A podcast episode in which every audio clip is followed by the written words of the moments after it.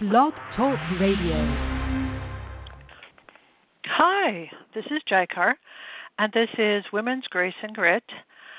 Today is September 30th, and we are going to talk about being in love with being a martyr. So, um, uh, and um, I'm going to go ahead and read the um, the uh, write up. Um, this is a little sensitive um, topic, so I will do my best to be clear with, with what I am trying to share. But um, you know, I'm I'm not somebody who thinks a conversation um, where people disagree or have different experiences is a bad thing. So, today's title, today's show is titled "Are You in Love with Being a Martyr?" Many of the women I work with um, are tired of being unhappy or feeling helpless to make their life or relationships better. And while we spend some time on family and their past for setting the stage, my clear directive to the women I work with is to take more responsibility for their current choices and the power they now have. And yet, this can be challenging, for we live in a culture which often languages and even rewards people who claim they are victims of others' choices, others' actions. While I in no way am saying that there are not legitimate victims in our world, too often I witness smart and savvy women taking comfort in citing their past as to why they are unable to be happy or successful now. And while I understand taking a break from life challenges, too often it's not a rest stop, but a comfort with being a martyr in life or in a relationship that I am trying to help a woman no longer claim to, so today I'd like to talk about how to realize if and where you are loving being a martyr instead of picking up your courage and making different choices.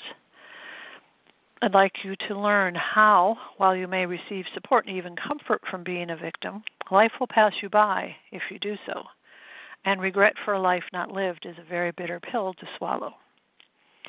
So there's a lot packed in here. Um, you know, and, and clearly in 15 minutes, I'm not going to be able to really flush out um, as I do with somebody I'm working with, um, or in a, you know, in a program um, for um, helping women kind of remember who they are and their power and their grace, and you know, their great grat, great grace, grit, and gratitude. But um, so let me be clear. Knowing your past, as they say in history, um, I, I loved history in college. I actually considered, mm, you know, trying to do something with it as a major, and I ended up just having a minor in history. But one of the things they say in history is, you know, if you don't know your history, you will repeat the mistakes of the past. So I do think it's useful to know patterns of the past, to know your past, what your family patterns are um, how you've made choices in the past, you know, the kind of results you've realized, if you're happy with those results, whether it's, you know, career choices, um, relationship choices, um, you know, passion choices, choices of passion. But that's information that that is then meant to be put into action for today and tomorrow. It's not meant to be mulled on and kind of rest easy in the comfort of being, as I call it, a martyr to you know um, parents that didn't always know what it was to be a parent, parents who they themselves were only you know they were bound to their own limits of what they had healed and what they hadn't.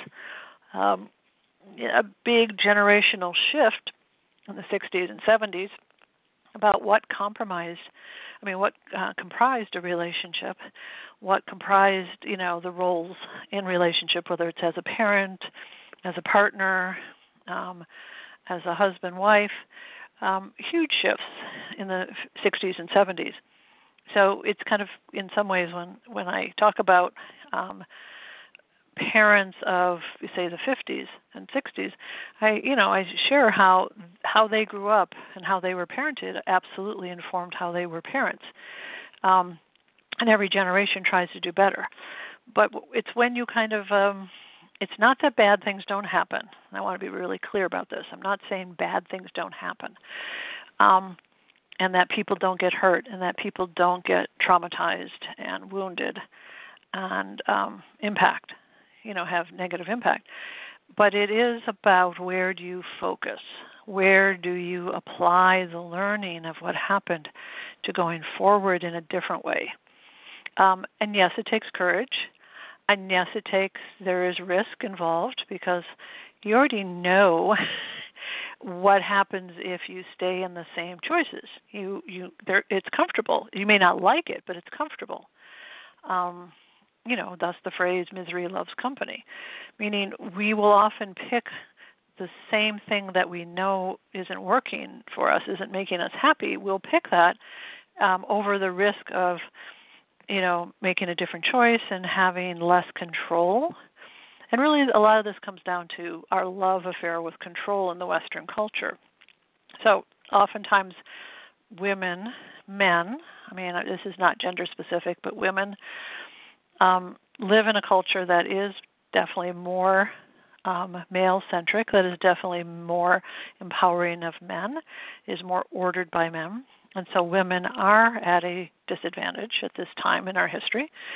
So women are challenged to have um, have power are challenged to not fall into that I'll stay comfortable even though I may resent it or I may be bitter about it or I may be passive aggressive about it.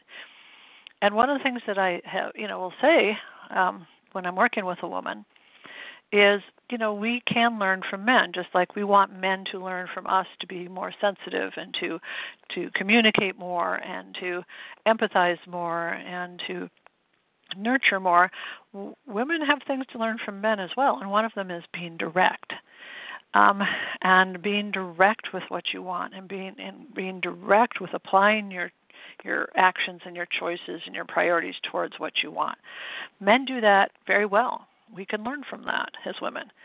Um, and when we are willing to take a risk, pick up our courage, and be direct with what we want, whether it's with ourselves and and then you know to the extent that we're honest with ourselves we can be honest with others um, and honest with our choices we will move out of that victim um, you know taking um, uh, ownership or identity through being a martyr um, and actually live our life um, you know it it's very comfortable to be a, a victim and and again i'm saying this not like i have this down um, all of these things that I talk about are works in progress. They're about moving the bar forward. They're about moving the choices so they get better choice by choice, you know, over time, little choice by little choice.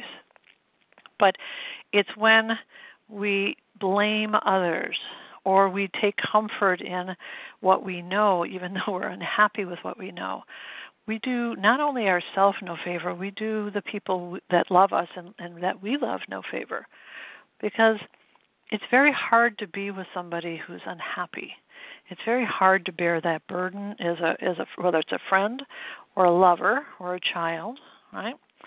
Um, and you know, so like I often will remind people when you know when we're working on hard stuff the work they're doing is personal, but it's also universal, meaning any improvement in their happiness, any improvement in their integrity brings with it not only benefit for themselves but benefit for everybody they they are in relationship with. And and so it's it's why the work, the progress can sometimes seem slow to become happier, to become healthier, to become more authentic but the progress isn't just linear, it's exponential. And that's why perhaps it needs to be slow sometimes, oftentimes, is, is so we can make those little choices that make big difference because we're making a we're making a difference not only in our life but all the lives we touch. So um, um, so what else? This word responsibility so responsibility and blame, the word blame, often get inter intermingled. They get, you know, when someone says, "Oh, that's your responsibility," the person that they're speaking to can often feel blamed and even shamed. Responsibility is simply the ability to respond in the way that's authentic and, and has integrity for our values and with our values. Responsibility is simply the willingness to act, the willingness to to make a commitment, as it were. That's really what an action is. It's a commitment of energy, of focus.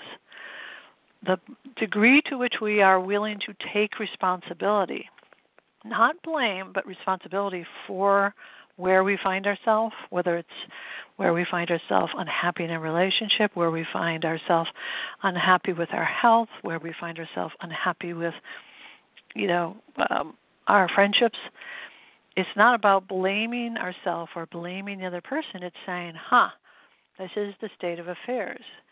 I take responsibility for it, meaning I will now take action that's aligned with my integrity, that's aligned with my values, that gets me closer to where I want to be. Shame and blame paralyze taking responsibility actually energizes. And, you know, it's hard sometimes for people because again that that misunderstanding between responsibility and blame um, but the more responsibility you can take the more permission you give yourself and the more reminder more of a reminder you are giving yourself as to really how much power you have to make a different choice to make things different so um, I, I really encourage you um, where you find yourself. And this is a, you know, you can listen. Listen to how your story goes in the day. Listen to the story you tell your good friends about the state of your relationship, the state of, you know, your your love relationship. Tell, listen to the story you tell about your children to other people. Listen how you talk about your mother. Listen how you talk about um, your other friends who aren't in the conversation. Wherever you are taking the victim or martyr pose, um, know that right there is is a problem for you because you're languaging power down, either because you truly believe it, or because you think it's going to pull in sympathy and support for you, or because it's just a bad habit you you just are used to complaining. And you know, complaining has its place, don't get me wrong. But it's meant to be a temporary fix, not a not a committed stance. Um, but do listen to yourself as you go through your day, as you are engaged in conversations. And if you find yourself committing to complaining, ask yourself what the payoff is you know and and the payoff may be as simple as i don't know how to do it differently or i feel stuck. Or i'm i'm you know i feel down. I i don't feel hopeful. Or i feel helpless to to make things different. If those are your uh, understandings and your awareness fabulous. High five you know congratulations. And then do something about it. Pick up your courage and reach out for help, reach out for support and guidance. Um, let me know if I can help. If you find yourself, you know, realizing you are very committed to being a victim or a martyr, um, I offer a no cost initial session, initial consultation. You can go to my website, www.jaikaur.com, and fill out the clarity questionnaire. Push the send button, and we'll set up a phone conversation where I can reflect, I can observe, and I can suggest to you how to get from being in love with being a martyr to being really much happier in your life, with yourself, and with others. So that's it for today, and um, enjoy the new moon and October is around the corner. I cannot believe it. Tomorrow we'll wake up to October, um, but I'll be back next week, and and next week I'm going to talk about the power of what's unspoken. So big hugs. Take care. Blessings. Bye.